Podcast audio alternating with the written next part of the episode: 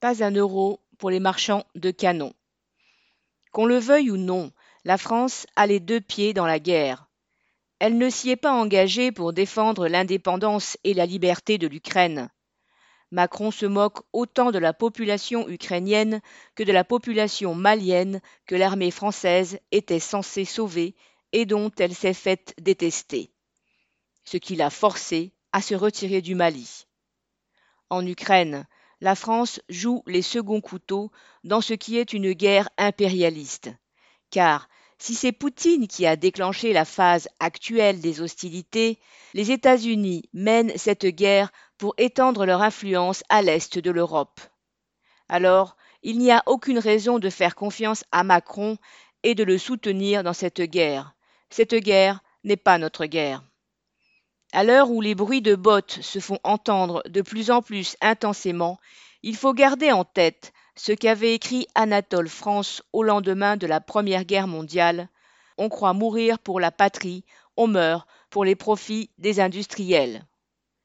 Pour ne pas se faire saigner aujourd'hui et pour ne pas mourir demain pour les profits des industriels, il faut la transparence de l'industrie militaire, la confiscation des bénéfices de guerre et l'expropriation de tous les capitalistes qui cherchent d'une façon ou d'une autre à profiter de la guerre.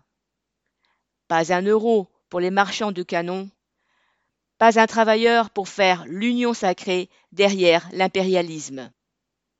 La nouvelle union de la gauche, une perspective dérisoire.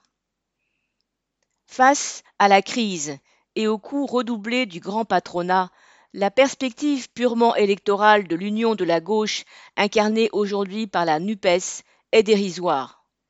Et ce ne sont pas les tripatouillages et accords d'appareil orchestrés par Mélenchon qui peuvent donner une boussole politique aux travailleurs.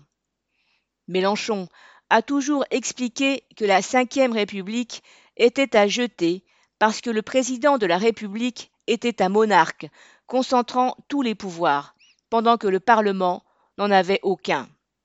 Et il nous dit maintenant que les législatives peuvent être décisives, qu'elles peuvent le faire Premier ministre, et que cela peut tout changer.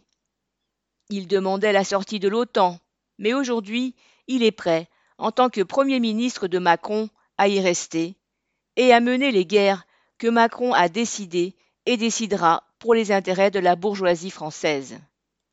Hier encore, que disait Mélenchon de ses anciens petits camarades du Parti socialiste?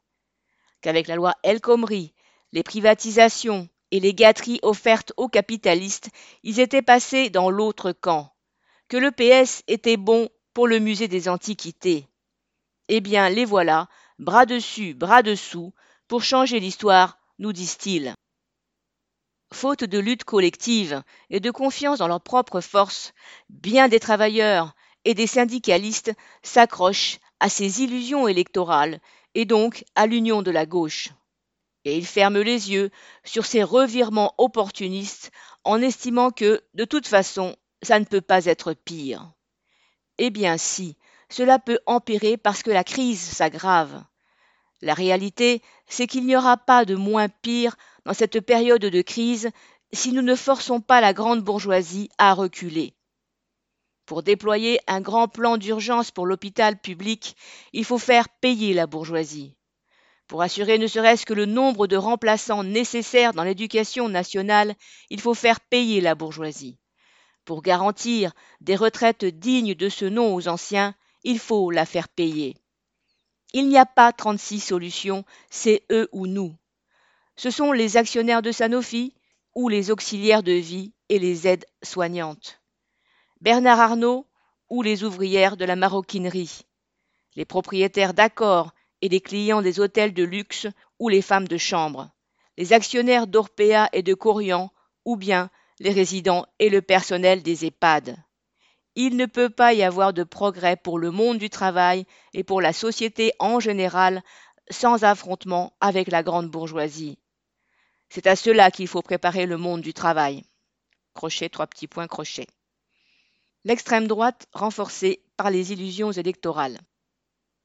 La perspective purement électoraliste, l'illusion qu'il suffisait d'élire le bon président pour les travailleurs ou de trouver le bon Premier ministre a complètement déboussolé le monde du travail. Les partis de gauche en portent l'entière responsabilité, car ce sont eux qui ont fait croire que la lutte électorale pouvait remplacer la lutte de classe, qui ont demandé aux travailleurs de déléguer leur combat et de mettre leur confiance dans la gauche gouvernementale.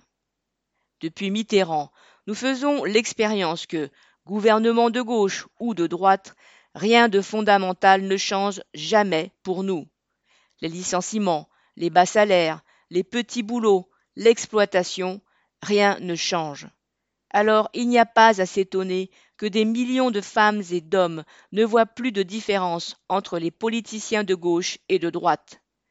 Ce sentiment d'abandon se traduit aujourd'hui dans l'abstention massive des classes populaires et dans le vote pour Le Pen. Crochet, trois petits points crochet. Qu'ils le veuillent ou pas, ceux qui ont voté Le Pen ont renforcé les individus et les groupuscules d'extrême droite, anti-ouvriers et racistes. Les 2,7 millions de voix supplémentaires pour Le Pen au second tour, l'arrivée de Zemmour dans l'arène politique sont la preuve pour eux que leurs idées avancent et cela en poussera peut-être certains à passer à l'action.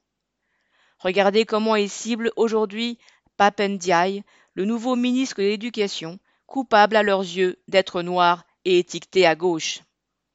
La menace ne vient pas seulement de ces excités, mais de l'appareil d'État lui-même, en l'occurrence de la police et de l'armée, qui votent massivement à l'extrême droite.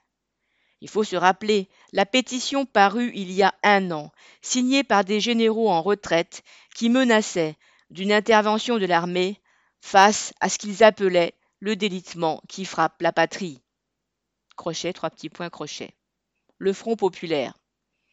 À bien des égards, la période actuelle rappelle les années 1930, l'économie mondiale en faillite, la montée du fascisme et la marche à la guerre. Mélenchon et la nouvelle union de la gauche prétendent d'ailleurs lutter contre la montée de l'extrême droite en reproduisant ce qu'a fait le Front populaire en 1936. Eh bien, ils réécrivent l'histoire. Crochet, trois petits points crochet. Le gouvernement du Front populaire fut utile, oui, pour sauver la mise à la bourgeoisie, les 200 familles, comme on disait à l'époque pour canaliser la grève et pour que les ouvriers ne contestent pas la propriété privée des usines qui étaient occupées et qui auraient très bien pu être relancées pour le compte des seuls travailleurs. Crochet, trois petits points crochet.